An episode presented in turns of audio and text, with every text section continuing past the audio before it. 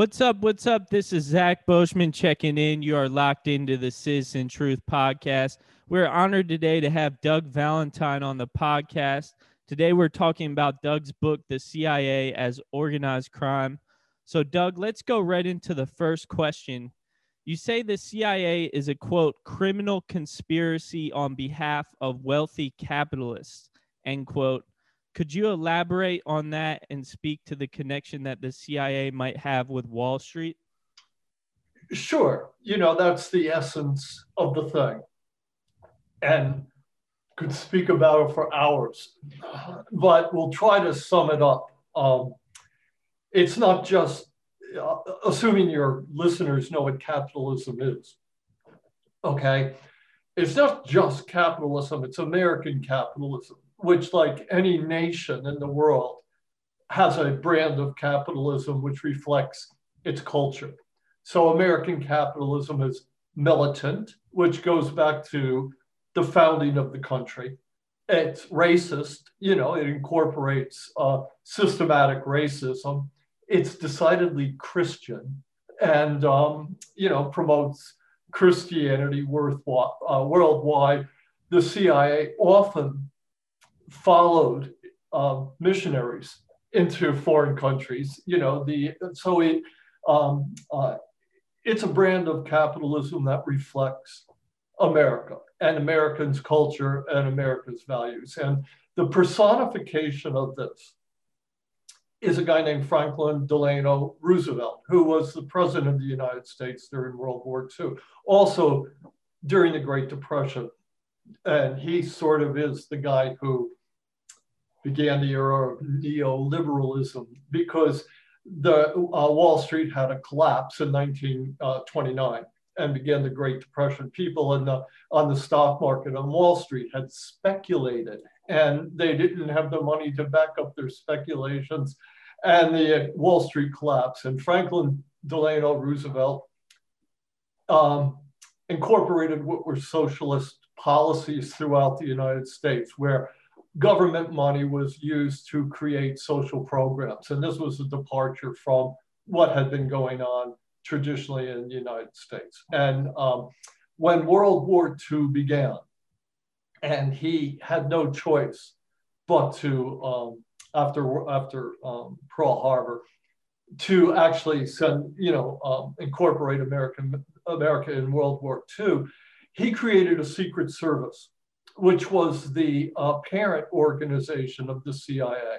And that, that was called the Office of Strategic Services. Now, Franklin Roosevelt himself, again, is the personification of the American establishment. His ancestors were Dutch immig- uh, you know, settlers in New York in the 17th century, and they owned vast tracts of land in what is now Manhattan. And he's a direct descendant of these guys. I mean, these are the guys that killed all the Indians in New York State and took everything they owned and uh, created Wall Street. You know, Wall Street was this little faction of, of Manhattan, which had a wall around it to protect the Dutch from the Indians. And that's how it gets its name. Well, Roosevelt family was there. I mean, that's these are the people who built that wall. And so in 1940, uh, 41, 42, when the United States enters World War II, well, he's the president. And it's no, it's no mistake that a guy like Franklin Roosevelt has the support of the American establishment in order to, um, uh, he, he was actually uh, uh, president for several terms, which was unusual. And, and because he did represent the interests of the establishment um, in every way conceivable. And I should say that the, the Merriam Webster collegiate dictionary defines establishment as a group of powerful people who run a society or uh, government through secret negotiations. You know, the, the establishment has its own little class of people and they decide the tax laws and, and uh, what should be taught in public schools and all these sorts of things. And, and, and so Roosevelt's the guy who creates the Office of Strategic Services in World War II. And the guy he taps to staff out the Office of Strategic Services, a guy named William Donovan. who's a Catholic from Buffalo, and he had married into um, the wealthiest family in Buffalo. And William Donovan had gone to Columbia Law School with Franklin Delano Roosevelt. They knew each other. And, and um, this guy Donovan was called a lace curtain Irishman, which meant that he sided more with the Anglophiles than with the IRA. And, and he Roosevelt taps his old buddy Donovan, who's a reactionary, who believes that communism has to be wiped out to protect Christianity and, and the Catholic Church. And the people that Donovan taps in turn to create this Office of Strategic Services, its executive management all come from the establishment. There, there are guys like uh, Mellons and, and uh, just you name the industry and the banking institution, uh, the lawyers for Wall Street. They, this, these are the people that Roosevelt trusted Donovan to, to choose, and he chooses them. And they're the people that run this organization. Now, this organization also hires um, mafioso because when they need to invade Italy, they need some connections there. And it's Vito Genovese and it's people who had been, you know, old time mafioso guys who did not like communism either. And they didn't want, you know, once the German, they were all very friendly with Mussolini, as were as was Henry Ford, you know, and, and, and America, many of American industrialists supported the fascists in World War II. But they all hate the communists, and including the mafia. So when the the the, the uh, this organization of strategic services hires people of every nationality, of every religion, in order to do the jobs that need to be done, and, and but at the same time its executive management, the people who run it and create its policies are all from this Roosevelt Donovan establishment. And that way they can they control through their establishment connections, their private agreements, control over the secret services of the United States. And that is what is still goes on today. Um, if you look at the um, anybody who was the defense secretary of the United States since World War II, they're all industrialists. They're all guys who ran General Motors or, or some banking company or, or, you know, I mean, these are not, or the, the, the, establishment is not reaching into the, the local grocery store owner or plumbers to run these, you know, from your, your community to run these uh, huge bureaucracies they're tapping into the people who are Wall Street bankers, they're lawyers, uh, media people, um, but basically industrialists. And, and, and the first guy to actually run the CIA, who was an admiral named Sidney Souers. And um, this was a guy who ran uh, American Life Insurance Company. He'd been a banker on Wall Street. And this is what happens all the time. So, in understanding how the CIA comes to be a particularly American version of capitalism, you have nearly to look at the people who run it and where they come from. And then the people that they hire at the lower ranks, indeed, just like in the American military today, when, when there's a parade at an NFL football game, they march out a lot of black guys, you know, in uniform and, and even some women.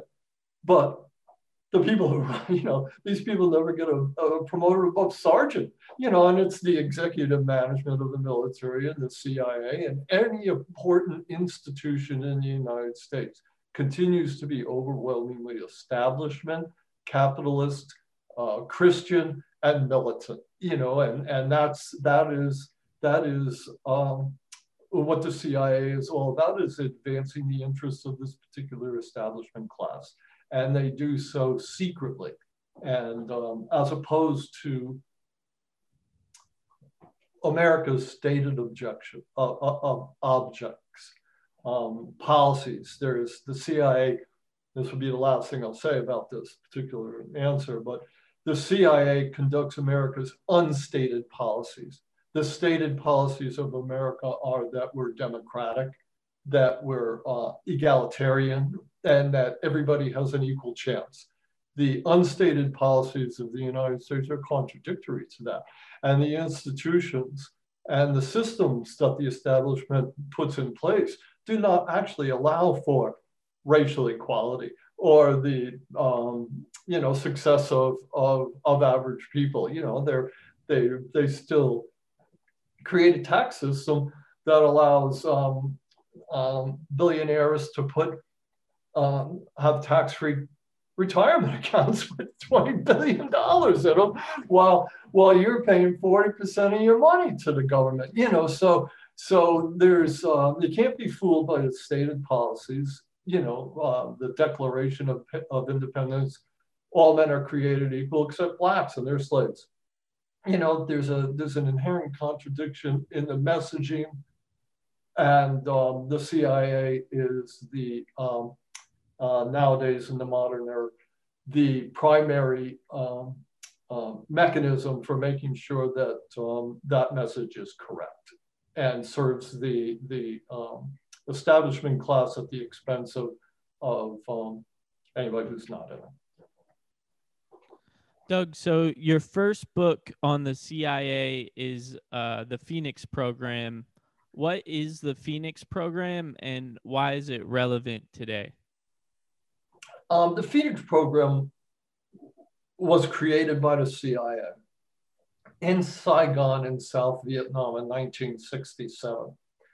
And um, uh, it was a program that the CIA created in order to identify, capture, imprison, interrogate, and kill the um, communists who had organized, who were secretly organized in South Vietnam and were running the insurgency in South Vietnam. So it's a, um, it's essentially a police program, but it, it to to you know like something the FBI would do here in the United States or nowadays the Department of Homeland Security, which is actually modeled on the Phoenix program in, in South Vietnam.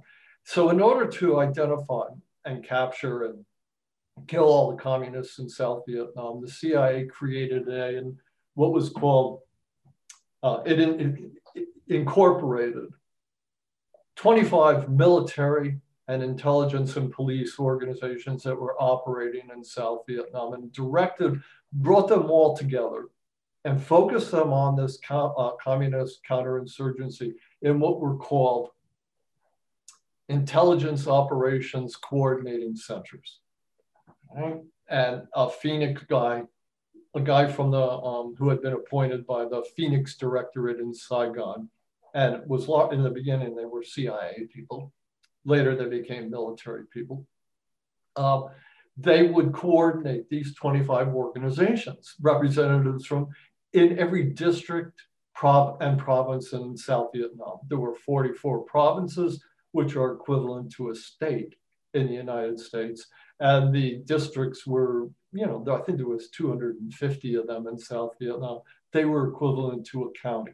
And so they covered the whole country with, with these intelligence operations and coordinating uh, coordination centers where they brought all the military intelligence and police services together and focus them on the communist insurgency. Now it's relevant today because after 9-11, um, uh, and with the new threat of um, uh, possible Muslim terrorists existing throughout the United States, the government created of um, George Bush created the, uh, first of all, the Office of Homeland Security, which was um, in October of 2001, a month after 9 11. And the guy that was tapped to, to write up the um, uh, enabling documents for this Office of Homeland Security was the guy I had interviewed for the Phoenix program book, a CIA, former CIA guy named Bruce Lawlor, who had gone through a series of ups and downs and in the late 1990s had come to head within the, the United States, the military branch that was um, that ran civic affairs in the United States. The military relations with um, civic institutions in the United States, police forces, corporations, and, you know, anywhere that um, football teams, any kind of uh, civic organization that the uh, uh, military want, felt that it needed to uh, work with. Bruce Lawlor was in charge of them. And under Bruce Lawlor, who had been worked for the CIA in South Vietnam as part of the Phoenix program, he created this, this Office of Homeland Security based on the Phoenix program. And the first thing he did was create NORTHCOM, or suggest that NORTHCOM be created. NORTHCOM is the first military command in the United in the continental in the United States. It's called NORTHCOM. The, the, the military had never had a command in the United States until NORTHCOM. And this gets created a month after 9 11. And it becomes the backbone of the Department of Homeland Security. And now it is the, the, this Office of Homeland Security within a couple of months becomes a full fledged department of Homeland Security, which we now know today. And um, it combines, just like the Phoenix program did, all the intelligence, you know, like the FBI or uh, the intelligence branches of every state police service in the country, um, the, the intelligence branch of every police force, the CIA, which is not actually indicated on the organizational chart, but which is represented through the Department of Homeland Security Office of Intelligence and Analysis. They, they are there and they're they have to look into everything that the department, you know, have access to all the intelligence that the Department of Homeland Security accumulates on its computer system so they control for people that they want to turn into double agents or agents and send back overseas. I've worked for them, the CIA. And that's how that whole thing comes together. Again, with Bruce Lawlor, just like Roosevelt and Donovan were personification of the CIA this guy, Bruce Lawlor, who really hated the left, I mean, really hates the left, um, became the um, personification of the Department of Homeland Security. Uh, it's, it just, and then the, the, eventually the Department of Homeland Security created a fusion center in every state in the United States. And these are just like the intelligence operations and coordinating centers of the Phoenix program that serve the exact same function and they're bureaucratically organized the same way. And again, the people that run this organization are not cops on the beat. They're not plumbers, electricians, uh, you know, guys who run the grocery store and part of the establishment. They're they're connected to in every state. What's uh, the, the people who um, own what's called the critical infrastructure and which is what the Department of Homeland Security is dedicated to protecting. And this, you know, the critical infrastructure is Microsoft, uh, the internet, um, oil industry, any kind of, you know, the people who actually, the industrial, industrialists who actually own the United States of America. The Department of Home, you know, it's, it's businesses, it's major businesses, it's um, um, TV and radio stations, it, uh, anything that's really important to the infrastructure, which Biden is now promising to update. Um, the Department of Homeland Security is dedicated to protecting those civic institutions, and the military coordinates with them through the uh, NORTHCOM and Department of Homeland Security. And so does the CIA and every law enforcement um, uh, institution in the United States through these fusion centers and also uh, off the organizational chart in just through personalities and uh, personal connections. So it's important to understand the Phoenix program for that, for that reason. Thank you, Doug. I think we have time for just one more. I'll just do the next question on the list here. I want to turn our attention to the media you say journalism in the U.S. is a traditional cover for CIA officers. Uh, many of us have heard of Operation Mockingbird. What was that, and is there currently a program like that today?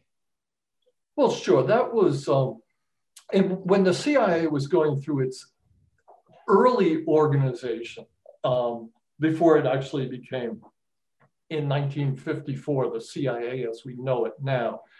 There was some a branch of the what was being formed into the CIA called the Office of Policy Coordination under a guy named Frank Wisner, who was a Southern aristocrat um, who early on who had been in the OSS and stayed on and ran its covert operations around the world. There's a the CIA has special intelligence, which is agent nets, and then it also has um, covert action, which are the deniable operations that the CIA creates around the world, including within the United States.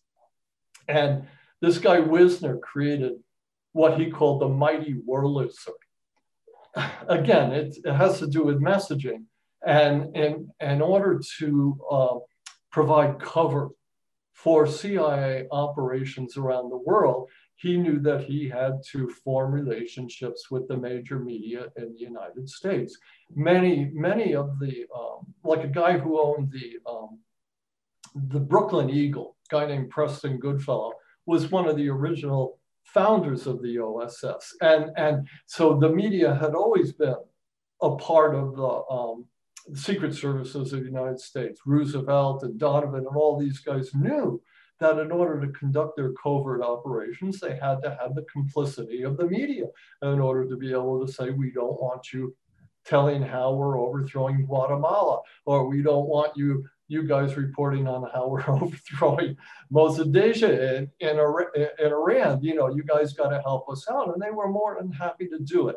And so Mockingbird is the original operation, uh, uh, original in the sense that it was formalized and giving a name, they, understanding they had done it all along even back to the creation when the Declaration of Independence is written and, and, and, claims that all men are created equal, you know, except for the clause that says not blacks. You know, I mean, the messaging has always been important, and Americans understand that, that preserving the, the myth of democracy is very important.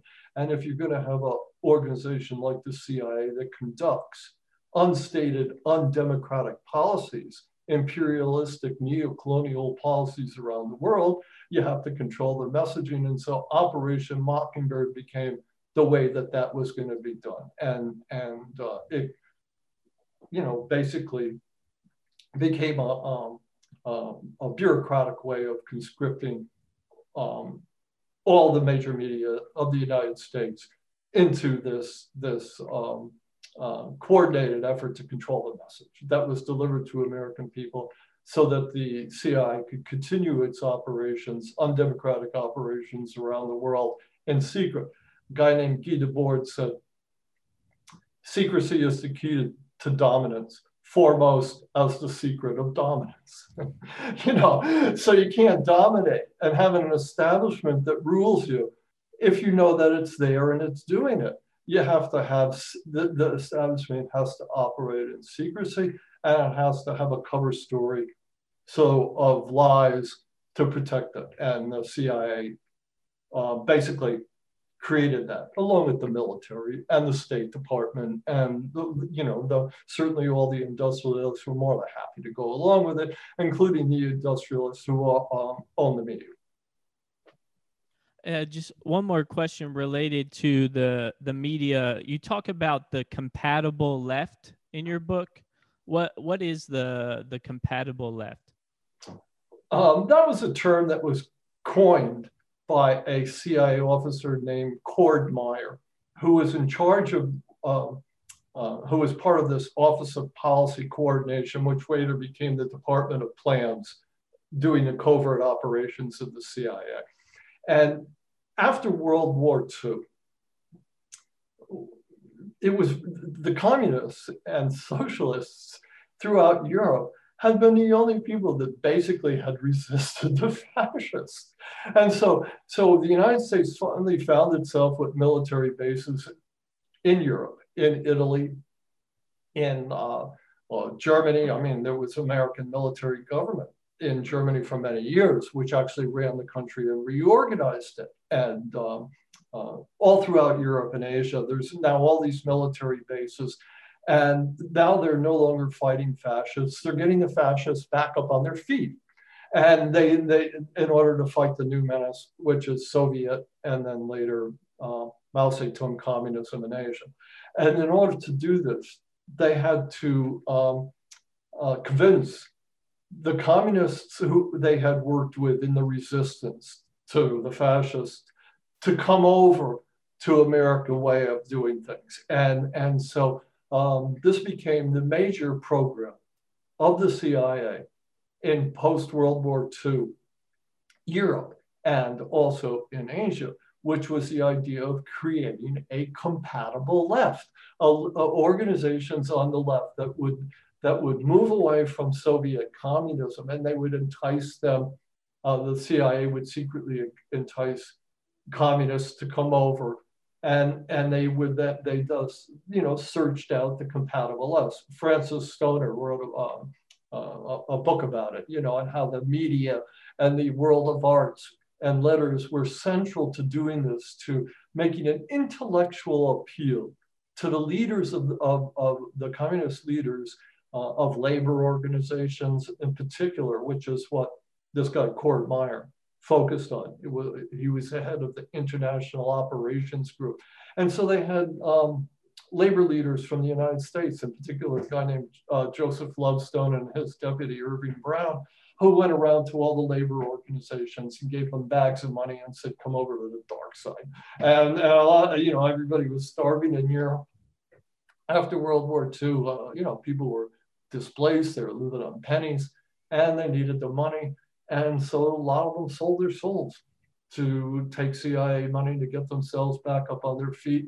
And instead of being, um, you know, uh, uh, they severed their ties with the with the Soviets and created their own brands of what became known as social democratic parties across uh, across Europe and and um, and Asia and, and uh, uh, became very profitable for them, you know, the Christian Democrats and things like that. And, and the CIA is very largely responsible for providing the seed money for these new uh, intellectual uh, newspapers, magazines, um, and uh, labor organizations, which, um, you know, took the CIA's money and, and to varying degrees did its bidding. That's the compatible law. And I should add that, you know, this is what the forces of reaction are doing on a daily basis and have been doing ever since labor organizations were created in the United States. The whole idea is to convince their leadership to come over, you know, to the side of, of capital. Um, uh, you know, capitalists have done a very good job over, you know, the last century of con- uh, convincing labor leaders to to um, you know compromise uh, their um, uh, the people they represent and their interests and and to divide them and pit them against themselves. You know they do the same thing with um, leaders of the civil rights movement. They do the same thing with leaders of the feminist movement. Uh, you know the, these are the people that the cia is going after they're not going after Fox News because Fox News already knows what to say. You know, and, and they're not going after reactionaries and, and people who support capitalism and, and the capitalist ruling class. They're going after, you know, trying to, to court anybody who's, um, you know, somewhat in opposition to the capitalist ruling class. Doug, thank you so much for joining us and Thank you for writing these important books and your important research. Everyone, make sure you go out and, and check out Doug's books. Um, thank you so much. Hopefully, we can do this again sometime. Okay, my pleasure.